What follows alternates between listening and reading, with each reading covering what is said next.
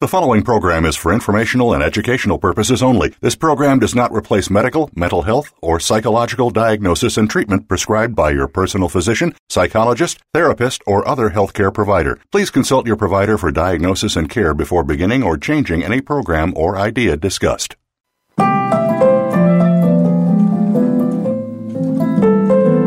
Welcome to Recovery, the Hero's Journey.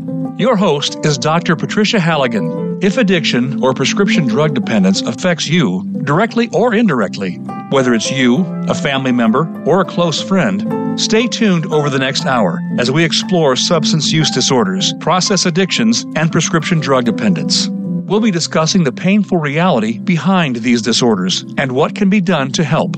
Now, here is Dr. Patricia Halligan. Welcome to the second episode of Recovery the Hero's Journey. Today's episode is Surviving Xanax When the Doctor Becomes the Patient. I'm your host, Dr. Patricia Halligan. I'm thrilled to introduce you to two of my favorite modern day heroes cardiologist Dr. Christy Huff and physician assistant Nicole Lamberson. Severely harmed by benzodiazepines, both of them work tirelessly to spread the word about the dangers of benzodiazepine dependence and the importance of long, slow benzodiazepine tapers. They are indeed true patient advocates for anyone suffering from benzodiazepine dependence or severe protracted benzodiazepine withdrawal. Just to clarify, we're talking about a class of controlled substances known as sedative hypnotics that include drugs like Xanax, Klonopin, and Ativan. We're including the Z drugs also, Ambien, Lunesta, and Sonata, which are similar to benzodiazepines in terms of dependence and withdrawal.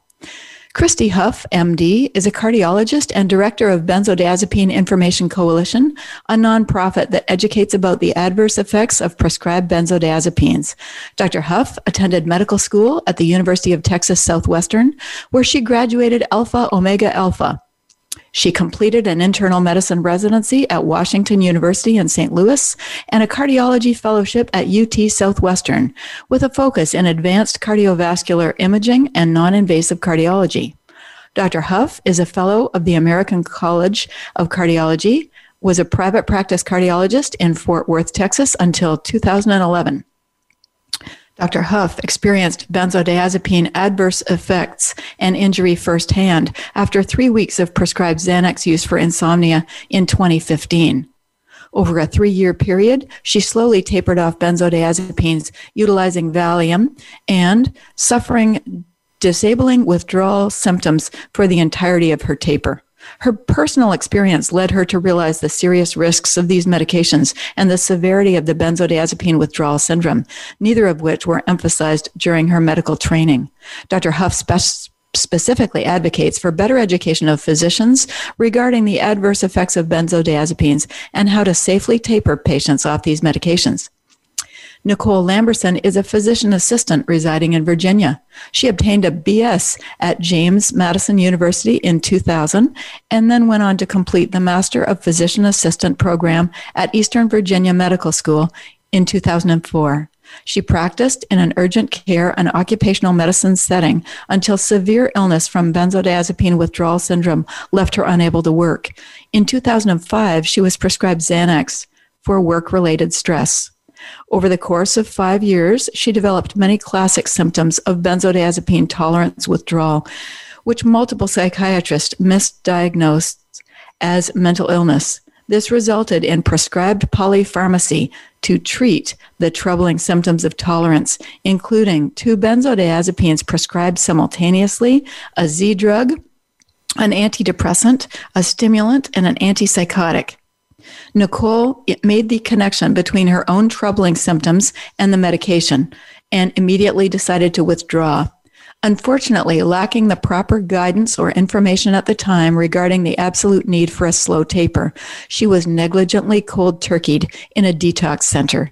This ultimately resulted in a severe and protracted withdrawal syndrome that persists to date. When symptoms allow, Nicole writes about benzodiazepines and volunteers her time helping with ongoing benzodiazepine awareness initiatives, including the Benzodiazepine Information Coalition, the Benzodiazepine Action Work Group of the Colorado Consortium, and the World Benzodiazepine Awareness Day.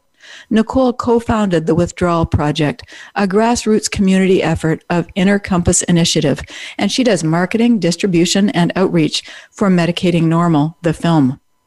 As her healing allows, Nicole plans to be even more involved, perhaps either working and or volunteering in some capacity with a focus in prescribed drug withdrawal management and also participating in education initiatives around benzodiazepine and psychiatric drug withdrawal for medical providers in the future. Thank you both for agreeing to come on the show today. Dr. Huff, I wonder if you could begin by sharing your story with our listeners. Sure. So I was a stay at home mom as of 2015, and I was prescribed Xanax around that time uh, because I had developed, I had a health crisis. I had severe dry eye syndrome, and I was losing my vision. And while we were trying to figure out to treat that or how to treat that, my doctors prescribed me Xanax to help both with it was a scary situation. And also, I really, I just couldn't sleep because it was so painful. And so I just, just started taking out 0.25 milligrams of Xanax um, only at night uh, because I wanted to be cautious and careful with it. Well, about three weeks in, I started to develop some new concerning symptoms. I had a tremor and also some anxiety um, that I hadn't really ever experienced before. And the symptoms were subtle at first. Um, over time, they did grow worse, but I something was terribly wrong, and so I went back to my doctors and they thought maybe this was some kind of medical condition that could tie into the dry eye syndrome. And so I underwent this whole battery of testing, you know, blood work, MRI, lumbar puncture. Everything came back normal, but I continued uh, to grow sicker. And during that time, I was encouraged to take Xanax, you know, even during the day, no more than I was ever prescribed, but just to help treat this anxiety that I was experiencing. Um, when I really figured out what was going on, that it was the Xanax that was um, making me sick, I was asked to hold Xanax for one of those medical tests for about 12 hours and I developed severe withdrawal symptoms. I couldn't breathe, I couldn't swallow, um, muscle contractures. And as soon as I took a dose, those symptoms all just melted away. So I got online, did an internet search, and um, Googled uh, Xanax or benzodiazepine. I can't remember what I Googled exactly, um, but I found the website Benzo Buddies, and it's a web forum for patients withdrawing from benzodiazepines. And what I read there was really shocking. It basically described everything I was going through.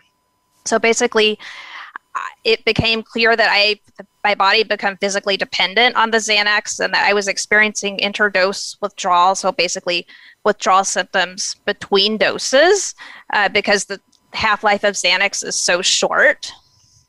And um, so at that point, I knew that I needed to come off the medication. Well, I I tried to reduce the dose on my own, and I was unsuccessful because the withdrawal symptoms were so severe. And I just want to stop right here and say what I was experiencing was not addiction. It was, you know, the normal physiologic effects of my body adapting to the drug.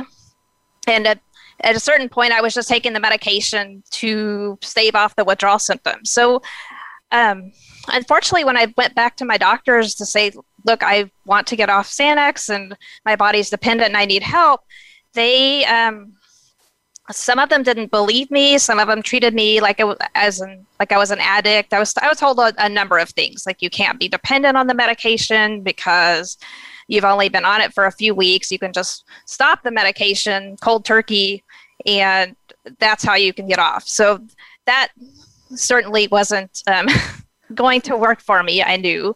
Um, and I was even given an antidepressant to try to treat some of the symptoms I was having, and that ended up making things worse. So, um, finally, I did find a psychiatrist. I brought him a copy of the Ashton Manual, which is a um, guide for withdrawing from benzodiazepines. And based on that protocol, we worked together. He switched me over to Valium, and which has a longer half half life and help cover the interdose withdrawal symptoms. And then I was able to do a slow taper from there. Um, I was not able to follow the protocol and the manual um, because it was just too fast for my body. And so I ended up tapering over a period of three years, a little over three years. And unfortunately, despite um, doing such a slow taper, I still experienced a host of disabling symptoms. At one time, I counted up to 80 different withdrawal symptoms. Um, oh, and man. it was really what a, profoundly what a nightmare. It was it was a nightmare. I mean, it was just Whew. utter hell, and it, not just the symptoms itself, but they were just utterly disabling. Towards the end of the taper, I could barely care for my basic needs like cooking and taking a shower and driving. So it was just profoundly life affecting. And, and, if I get you um, right, this was a very small dose of Xanax for a very short period of time. Yes. And, and all I took was 0.25 milligrams for three weeks, and then things started to go haywire from there. Uh, totally unexpected. Right, right. I was I was completely blindsided about what happened. Uh, had you ever seen this before or heard of this before you uh, developed it? No, honestly, no. I, I, I didn't know. Like I said, I, I discovered what was going on via the, the internet, shockingly enough. Mm-hmm, mm-hmm. Did you learn this in med school? Because I know I didn't. No, I didn't. I think I was taught two things about benzodiazepines. I was taught you know short term be cautious about prescribing which is that's that's good information and then also about the risk of addiction but i didn't really understand the difference between physical dependence and addiction and mm-hmm. also how long it can take to taper off the medication Right. And this clearly wasn't uh, addiction. I'm glad you made the distinction. This is uh, somebody who uh, took a small amount of Xanax for a three week period for, uh, you know, a dry eye to help with sleep and uh, relax you at bedtime. And no, no history of addiction didn't take uh, other than as prescribed. Correct. And totally debilitated for a three year period. Yes, yes. What? How did your family react? They were. Um, I think they were devastated. I mean, I think my husband got to the point where he just, you know, put one foot in front of the other, and you know, we got we got through it. But it was definitely life altering. I had to get a, ni- a, nanny to help care for my child for a while, and I, I just couldn't function as a, a mother. So it was devastating. Oh boy, yeah. I I think the worst thing of this uh, is that nobody can help you until you finally find the psychiatrist who's willing to work with you. Had he ever heard of the Ashton Manual? To help you no, withdraw? he hadn't. He hadn't. I just lucked out that he was um, willing to to listen. You know, and I think that's really what it takes because I went through a number of providers that just weren't even willing to listen. Mm-hmm. And and for you, what's been the worst thing about having a protracted benzodiazepine withdrawal? So you know, beyond the fact that it was just utter torture and this went on for years, there was a almost five year period where I was mostly incapacitated. You know, I would just say the how it affected my family and my ability to take care of them. Because, like I said, I had to have a nanny to take care of my daughter, and I missed out on years with her. There's, I mean, there's a blank period in my memory from like age four to nine of my daughter, and I can go back and look at pictures of her life back then, but that's not quite the same. So I missed out on time with her. And it also affected my daughter as well. She developed a you know, very extremely picky eating, and that's something we're still working on today. Mm-hmm, mm-hmm. Now, the FDA recently amended their black box warning on all benzodiazepine prescriptions. And I know that you've looked at it. In your opinion, Dr. Huff, is the uh, warning clear enough and strong enough?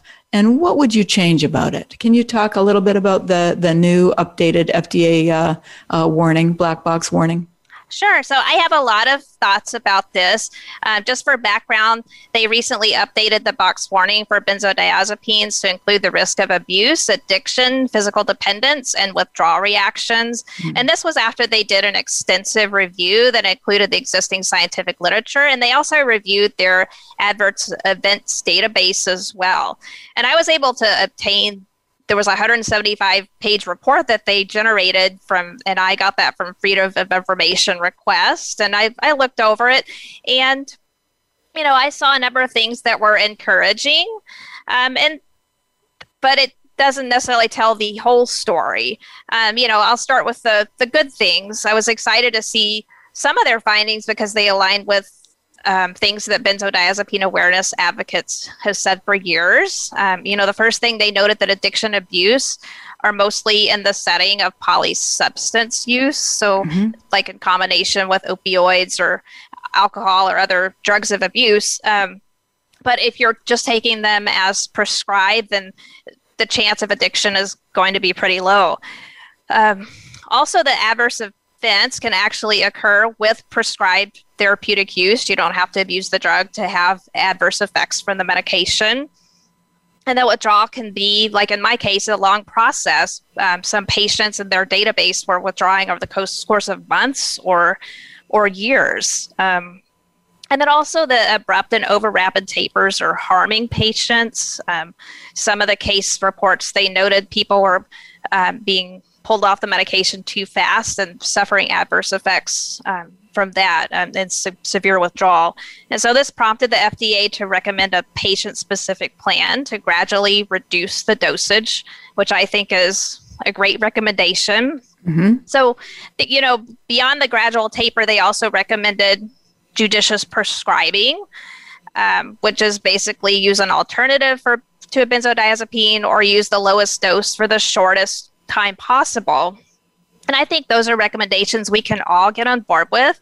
But mm-hmm. I do still think there's more work to be done so that the labels clearly spell out the risk. And I think the big thing that I would like to see spelled out more clearly is the severity and the length of time that people who suffer protracted withdrawal um, you know, basically this syndrome is, I think, not as rare as they let on because if you look at Ashton's work, 10 to 15% of people withdrawing from long term benzodiazepines, which is considered more than four weeks of use, um, they can experience this protracted withdrawal syndrome.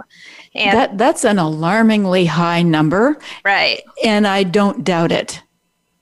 Right. I, I, I, I think, think it's probably pretty accurate yeah, I think that's consistent with what we're seeing in advocacy mm-hmm. as well. And so, and I, I've known people that have actually committed suicide because of the severity and the ongoing nature of the symptoms. So that's something that I would want to see spelled out in writing.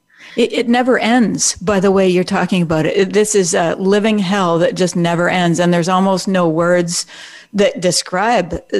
I think uh, I think it was um, an English uh, physician uh, John O'Connor, and he said it's uh, the body becomes its own torture chamber. That's exactly exactly how it is. And when you're in it, you just cannot see your way out of it. Oh, it's, it's it's just excruciating, right? Like inhumane. And I, I could stand anything for 24 hours. You might be able to, to push it to about a week, but if you're talking years, I understand why people want to end their life. Right. And I understand too, having experienced it firsthand, because I mean, there were times where I thought about suicide as a as just a way out. Um, and especially, it, yeah, if I had not gotten better, that would have been an option. Unfortunately, it, it was just that bad. Oh, absolutely. People think I'm going to put my family uh, out of their misery. I'm going to put me out of my misery. Uh, this is it feels hopeless after a while. I would imagine. Right. Yeah. Mm-hmm. So. So, if, what would you change? What would your wording be uh, on this black box warning. Um, I think it was Shane Kenny. He said he would say it's um, severe. This benzodiazepine can cause severe neurological harm. And I thought, uh, like, I wonder, um, yeah, how do you get the message across, right? Yeah, that, I mean, I think I would agree with that because this is a neurological injury or damage yes. that we're talking about whenever the withdrawal is just going on for months or years. Um, yeah. So I yes, I think something like that needs to be in the warning. I, I think that would be wonderful. And maybe, um, do they give clear advice on how to taper? Uh, I know it has to be patient led, but do they say what duration of time they should, um, like a minimum amount of time? Like, yes, I, I kind of wish they said, you know, at, at least you know, look at like uh, nine to 12 months minimum or, you know, something to that extent. Some people, right. years and years, like yourself. Yeah, unfortunately, they don't say anything like that. In fact, if you look at the Xanax medication guide, um, they list the maximal rate of taper as 0.5 milligrams every three days, which wow. is just an insanely fast rate, which probably would not work for anyone. Nope. So, um, so wow. I would like to see something more in line with like what we're seeing um, in the online support groups, which feedback from those groups suggests you know less than five to ten percent reduction monthly is better tolerate better tolerated. Because those people then are less likely to develop a, a, severe protracted withdrawal syndrome right? If you don't shock the the central nervous system just very very gradual and maybe they won't become totally debilitated. Exactly. That definitely lowers the risk i think right oh that's that's those are some great insights um, I love the fact that you encourage people who have been harmed by benzodiazepines to report it. And what good does that do? And how do they report it? So, this is something that's near and dear to my heart because I've spent a lot of time helping harmed patients um, file FDA MedWatch reports. So, um, in the here in the United States, we have the FDA MedWatch system. Now, if you're in another country, you, you hopefully have some other um, a similar agency where you can report. But I'm just going to talk about MedWatch, um, and that can be found. Um, on the FDA's website. It's basically their adverse events database. And if you have an adverse event, you should go there and report it. There's also a direct, a direct link to it on the BIC website as well. Um, and it's really important to do this because when enough reports are filed, it generates a signal that the FDA is obligated to investigate. And of course, we've already seen this in action because a lot of the findings that led to this boxed warning um, were from their review of the adverse events database. Um, so, and before you think that, well, it's it's closed, the back box warning's already out. There's, you know, like I said, there's still more work to be done. So please keep reporting because I'm, mm-hmm. I've heard that the FDA's benzo review committee is still open. So there's still you know investigating. So you know keep those reports coming. And i'd especially like to see people filing reports that have experienced severe withdrawal or protracted withdrawal and severe outcomes like suicide or disability. Mm-hmm. and it, just so you know anybody can file a report on your behalf. Um, it doesn't have to be the patient themselves. It can be the patient's doctor family friend an advocate you know anyone can do it. So it might help them feel like they're contributing to fix the problem or exactly. improve awareness. It feels like nobody understands. Doctors who tell you just stop it. You're at a low dose. You've only been on it for a couple of weeks. What does interdose withdrawal feel like? Oh, so mine was got to be pretty um, bad towards the end my Xanax doses, I was having to space it every six hours towards the end before I was able to get switched over to Valium. And my doses would last me between two to three hours. And then I would be on florid withdrawal. And I'm talking like I had an elephant on my chest and I was gasping for air for three hours until my next dose and my muscles all clamped down and shaking. And it was, it was terrifying. I wonder why they don't just take Xanax off the market. I mean, it's implicated in one third of suicides. Uh, it is the most abusable uh, benzodiazepine. Uh, it, it is uh, highly potent and uh, rapidly acting. Uh, you know, I just wonder why they just don't get rid of it.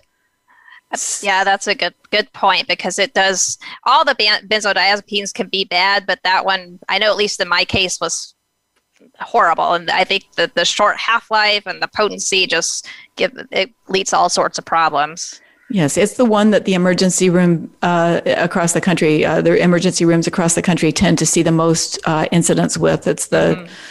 the most uh, um, accidents related, the most overdose deaths related, the most suicides related to uh, to Xanax. Well, those are some wonderful insights. I really appreciate uh, your thoughts on this and sharing your your story. Sure. Nicole, I wonder if you'd mind uh, telling the listening audience uh, a little bit about your story, uh, what it was like then, where you're at now. Sure. Um, thanks for having me. And uh, I just want to say I'm having some allergies. So if I sniffle or my throat cracks, that's why. Um, so early in the 2000s, I was fresh out of PA school.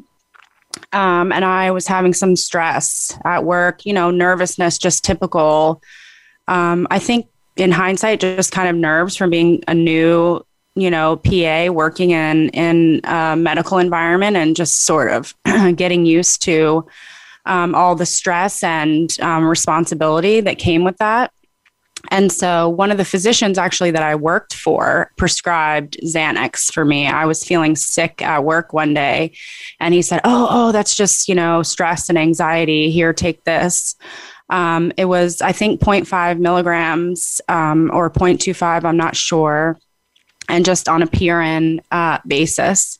So I started taking it, and um, like Christy, you know, shortly after starting it, I, in hindsight, got adverse effects. I, I believe I was having interdose withdrawal, and tolerance very fast, but I didn't put you know two and two together as fast as Christy did. Within weeks, I actually believed that something was wrong with me, that I had an anxiety uh. disorder, or, um, you know, I was developing new severe um, mental health type stuff. So I did seek psychiatric care. I started to see a psychiatrist. Um, I was also having like depression, which I think was from the Xanax. Um, and so when I went to the psychiatrist, of course, they misdiagnosed a lot of the adverse effects that I was having as so called mental illness. Um, and then I stayed in psychiatric care for the next five years. And um, basically, they added more and more medications, and each new medication um, came with its own set of side effects and adverse effects until basically I was like a chemical soup. You know, I was on so many drugs and sicker than I'd ever been in my entire life. Um, so after the Xanax, I was put on Klonopin. So that's two benzodiazepines at the same time. And I, the rationale given at the time was that, you know, I could take the longer acting Klonopin three times a mm. day. And then the Xanax went in between. That's so, crazy. Yeah. I, I was taking five doses of benzo and then at night, she added um, Ambien for sleep. Oh, man. Which is like a benzo. Um, Unbelievable. Yeah. And I also got put on Seroquel um, for sleep which if you read some of the literature is pretty much you know contraindicated. You're not supposed to use that for sleep. Uh, remeron because i got put on adderall because the benzos made me so depressed but i couldn't tolerate ssris or snris i would have like some kind of reaction to them.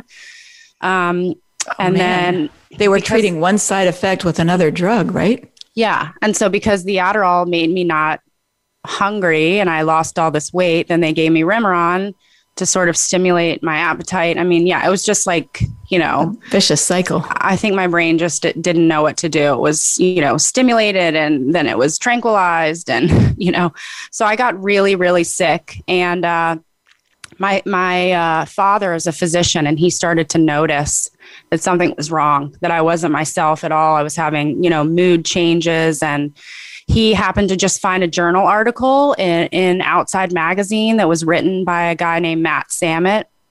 And Matt told his story in this magazine. And my dad suspected that that was what was happening to me and gave me the article. And I read it. And immediately I knew, I knew what was you know after five years of chasing my tail with all these pills and and doctors uh, because like christy i had gone to and had all kinds of medical testing. I had, you know, upper and lower GI scopes. I was having steroids injected into my wrists because I was having excruciating, like, tendonitis and joint pains, which I think was also from benzodiazepine tolerance and interdose withdrawal. I mean, mm-hmm. all kinds of doctors and specialists, dermatologists, because I had rashes everywhere.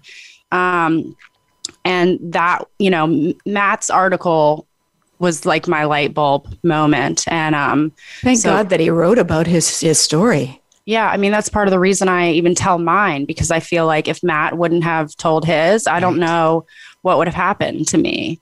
you know, if I ever would have figured it out, I could have done five more years taking well, and, and maybe and, and maybe ended your life. Yeah. But what a tragedy that the medications that they were giving you were making you sicker and you and Dr. Huff both had to be your own detectives.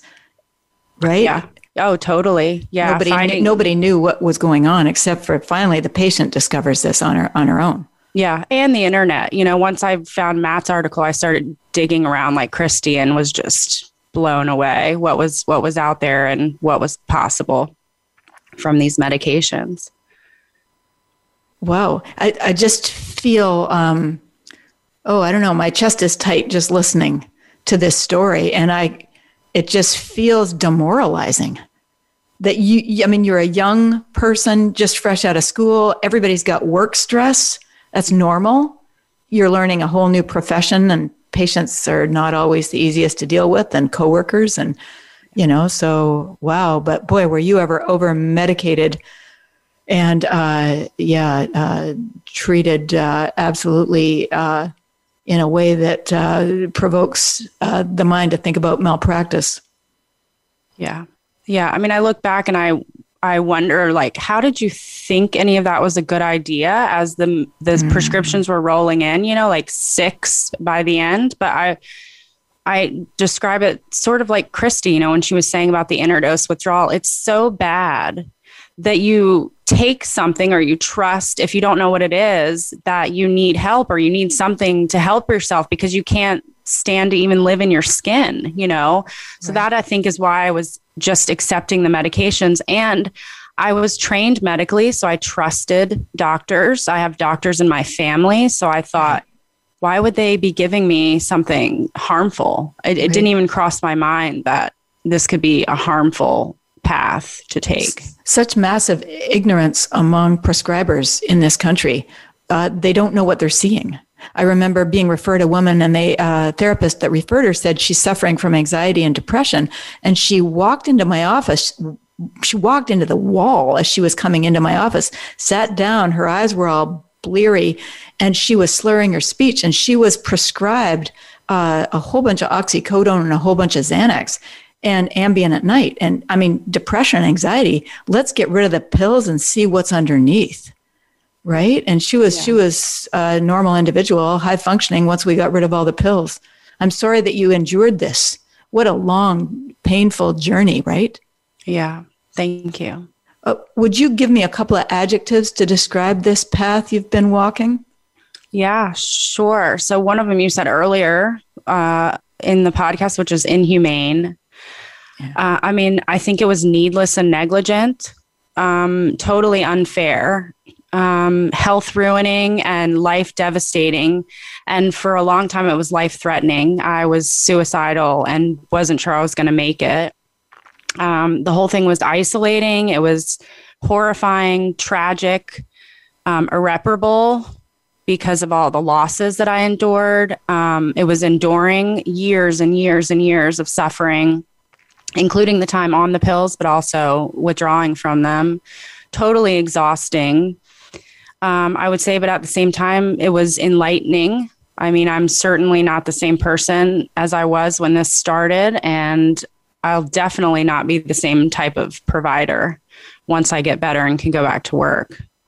You ever feel like you've been chosen on this planet to do a specific job? Mm, I don't know. I don't know if it's that deep. I mean, I feel like I have to do something, yes, but I don't know if there's any like purpose, you know, I'll make purpose of it for sure. That's, that's for sure. And you're yeah. making purpose of it. And, and so is Dr. Huff. And that's so admirable to take suffering and turn it into a meaningful existence that benefits other people. I have so much admiration for you guys. It's just, it's amazing. But yeah, I mean, this is not the path that anybody would choose. Uh, and you both speak about, uh, you know, years that you can't get back.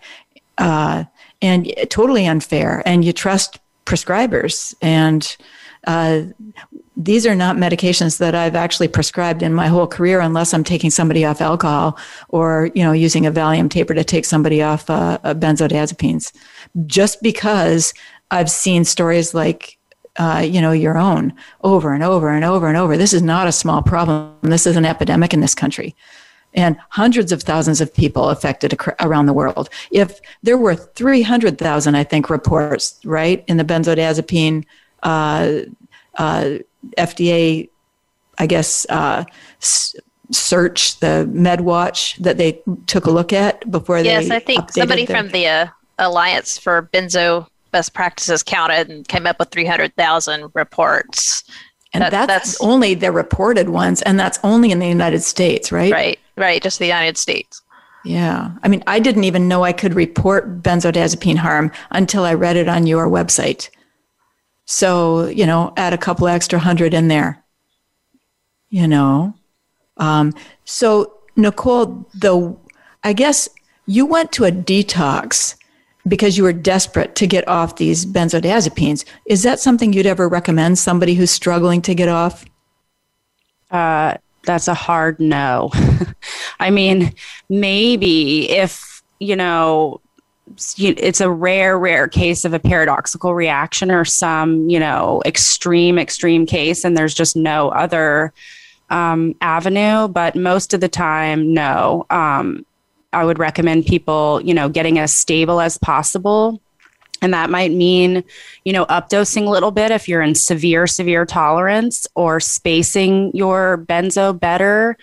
Um, or you know switching to a long acting benzodiazepine like valium like christy did just to get yourself you know as stable as possible and then you know the recommendation is a really slow um, symptom and patient guided taper and you were in a detox for how long? Um, well, I stayed for the full 30 days because mm-hmm. they they I mean, everybody else it's kind of sad everybody else in there was like graduating to they had like tiers of who was moving up in their um, healing and you could move off campus and all that but I, I like never graduated to anything because i was so so sick and i was actually just getting worse um, in there and they were trying new medications and things and i was having severe reactions to everything at one point they gave me more Seroquel and I busted my head open on the concrete um, floor and was sent to the emergency room for Seroquel overdose. Oh, so, no. Oh, yeah, man. I just was incredibly sick in that place. Well, they, they should just have told you that it's inhumane to take somebody off that much of a benzodiazepine that you've been on for such a long term uh, in such a short period of time. They took they took your money, they took your time, and so this was a lot of intense suffering. And probably contributed to your protracted severe withdrawal. Oh, I'm I'm certain of it. Yeah, I mean the the shock to my nervous system was so so severe. I developed akathisia. I mean, I paced until my feet bled. Um, I was acutely suicidal. I was hysterical. Um, my family had no idea what to do. I mean, they just discharged me after 30 days because that's you know the standard your insurance will uh-huh. pay for however much or they charge you for whatever and then send you home and then it was on my family to take care of me and i was in i mean horrific shape begging to go to the emergency room every five minutes um, threatening to kill myself constantly because it was just right. intolerable suffering I, I remember an 18 year old that someone gave me to take care of a couple of years ago and she had been prescribed uh, Klonopin uh, from the age of 16. She was like a 16 year old kid who had a bad breakup with a boyfriend, a straight A student, normal kid, a little bit of breakup anxiety. And this child psychiatrist put her on Klonopin. And by the time I got her when she was 18, she was uh, having panic attacks. She couldn't sleep. She was massively depressed. She was cutting herself, uh, suicidal. I had, I sent her to a rehab in Florida that took care of her for one whole solid year. And they did a long, slow Valium taper.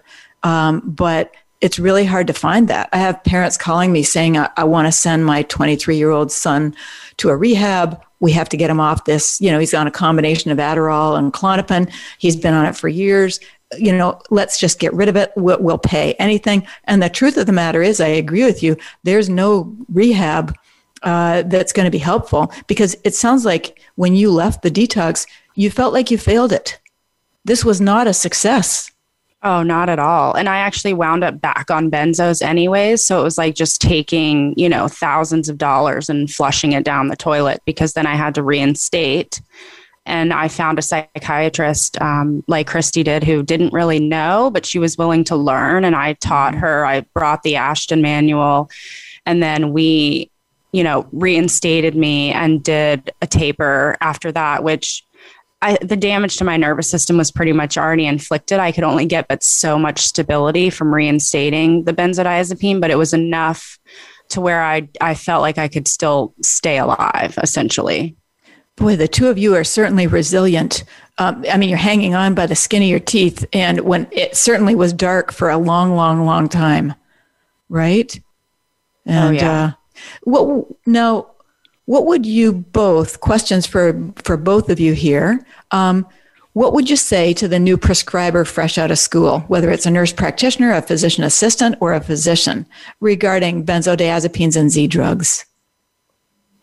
Sure. So I'll start. Um, so I would say, first off, if you're thinking about prescribing this to a patient because of the serious risk, please look for alternatives, um, especially non pharmacologic options, because, you know, our first job is to do no harm.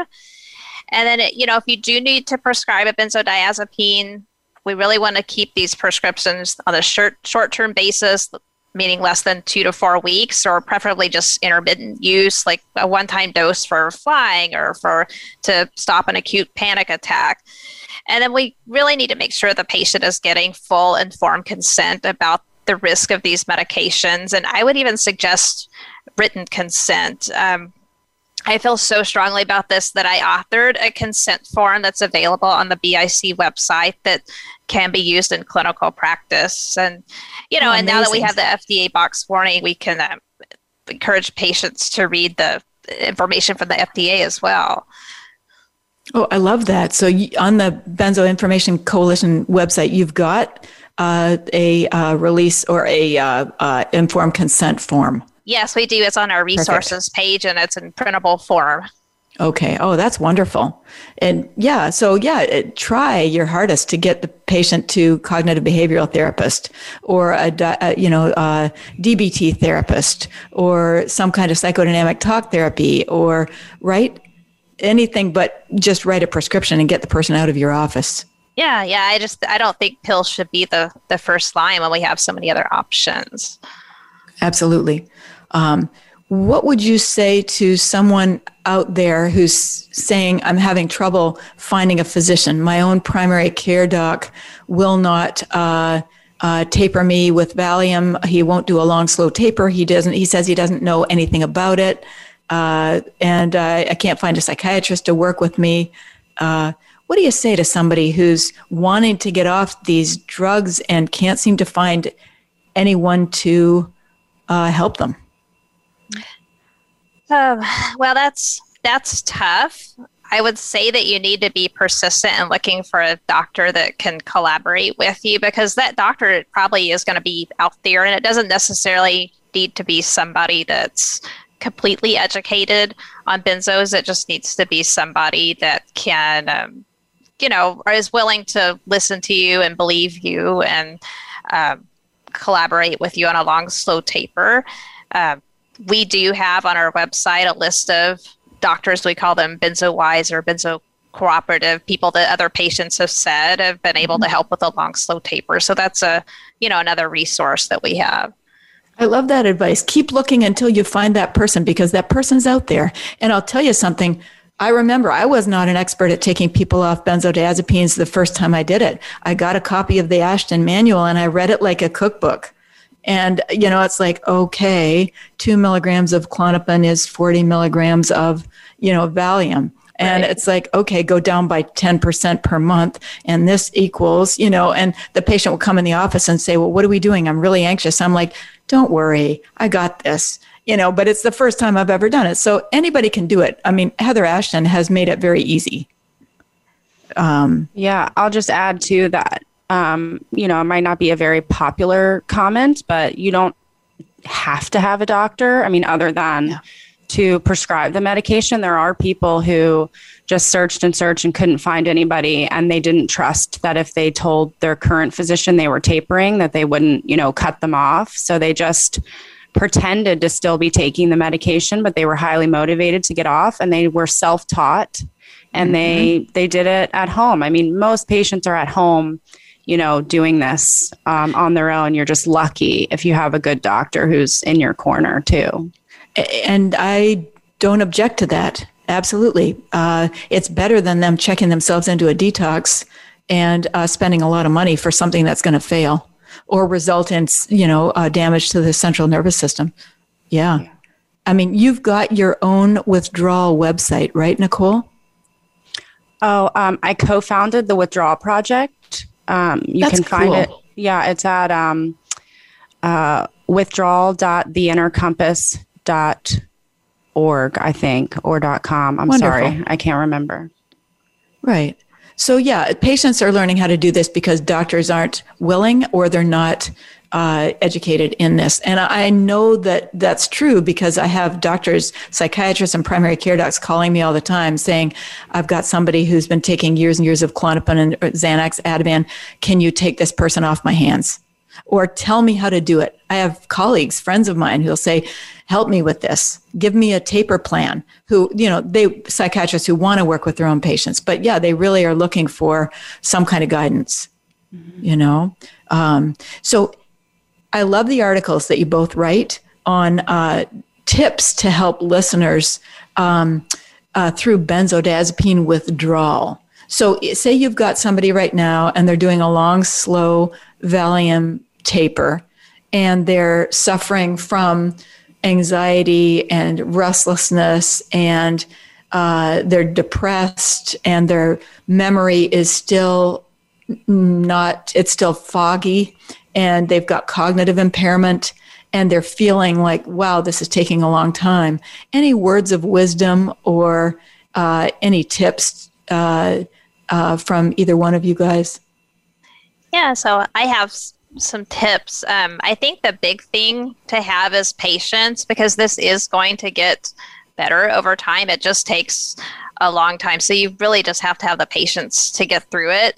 But, and then as far as, getting through it, I think developing coping skills is really important to deal with the symptoms. And everybody's going to be different as far as how best to manage the symptoms. And it just depends on what symptoms you're experiencing as well. But I know for me, personally distraction was a great technique that i used to just take my mind off the symptoms. I mean i would just sit and watch netflix for hours on my really bad days and it just took my mind off of it and deep breathing was helpful sometimes and then just really managing my overall um, stress level because stress only made the symptoms worse. And then i think having some level of support as well um, finding other people that are going through this um, I I found some friends in the online support forums, and we were at similar stages in our taper, and we were able to, you know, just talk each other through it. I, I still keep in touch with some of those people. I love that. So distract your mind. Um, how about you, Nicole?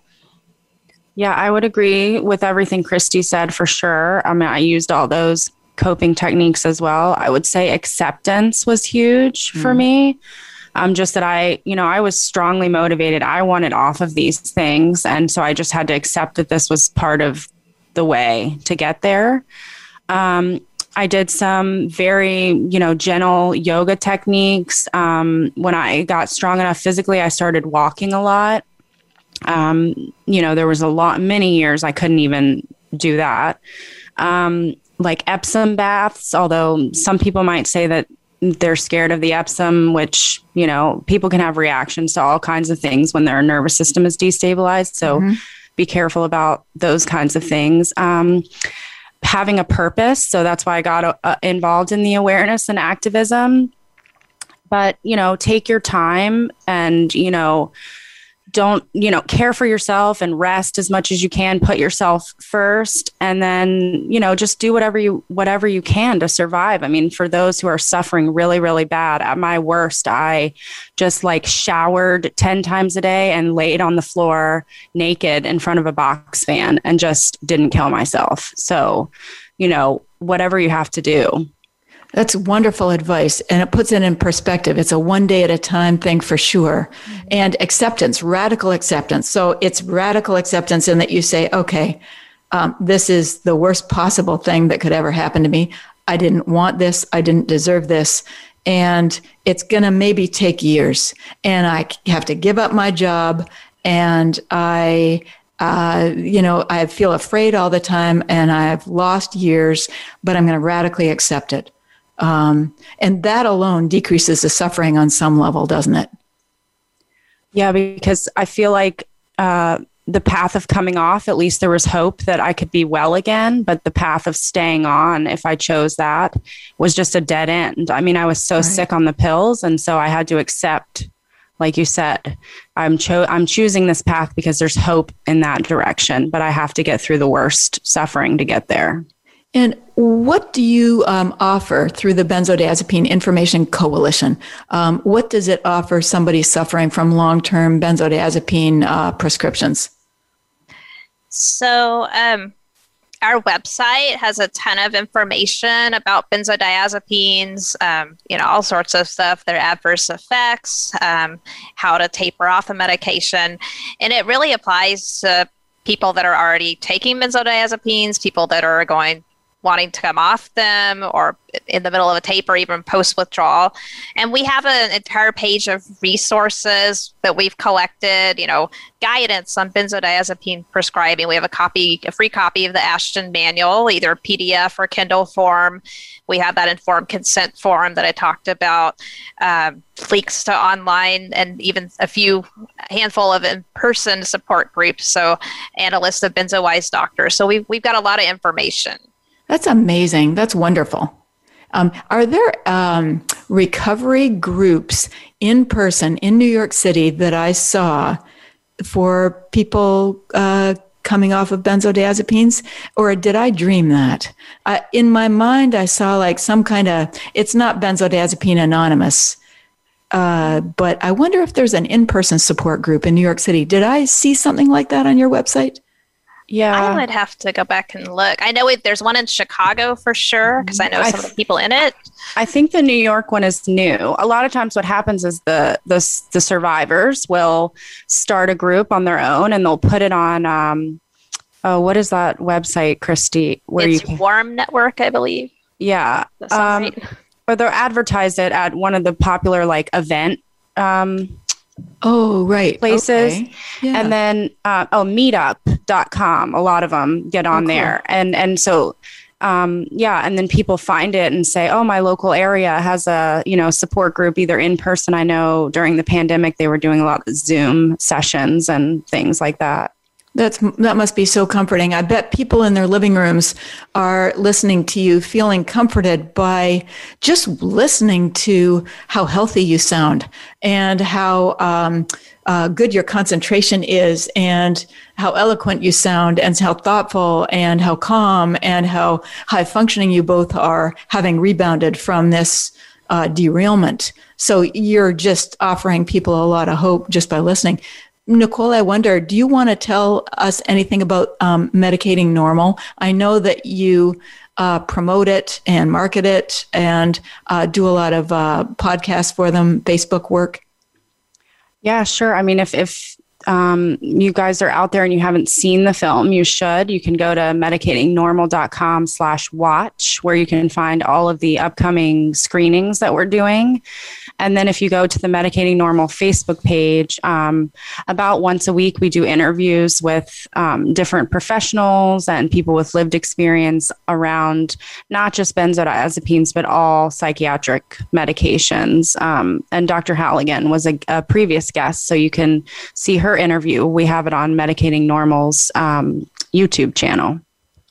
And it's interesting because the stories that I watched on Medicating Normal, uh, I think they follow, do they follow three people? Maybe four stories? It's five, I believe. Yeah. It, very similar to yours and Dr. Huff's. Uh, the anguish and uh, the hopelessness and uh, the the the fact that the psychiatrists were telling these people that they're kind of losing their minds, you know, sort of patient shaming, right? Well, you have another mental disorder. And it wasn't that at all. The drugs were making them sick. So we're, we're at the um, uh, point where we're going to have to end the show. I could talk to you guys all day, mm-hmm. but I just want to thank you both for coming on the, the show and sharing your stories of hope and resiliency. I think you're both heroic. Uh, modern day heroes. And I think this transformation of your own suffering into a life of incredible meaning that helps other people, uh, I think it's worthy of applause. So I'm super, super happy that you're both speaking up and advocating for those who can't speak for themselves those who are losing losing hope and feel like they have nowhere to turn and no one to help them. So keep doing the wonderful work that you do. And uh, uh, to the listening audience, if you or someone that you love is suffering from long-term benzodiazepine prescription dependence uh, or a severe protracted withdrawal, uh, have a look at benzoinfo.com and uh, check out this very uh, res- it's a wonderful resource so thank you all for coming, and uh, we'll see you all next week.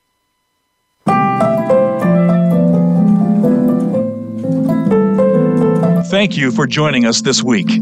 Recovery, the hero's journey, is broadcast every Tuesday at 12 noon Pacific Time and 3 p.m. Eastern Time on the Voice America Health and Wellness channel. As you wait for our next program, remember, you are definitely not alone.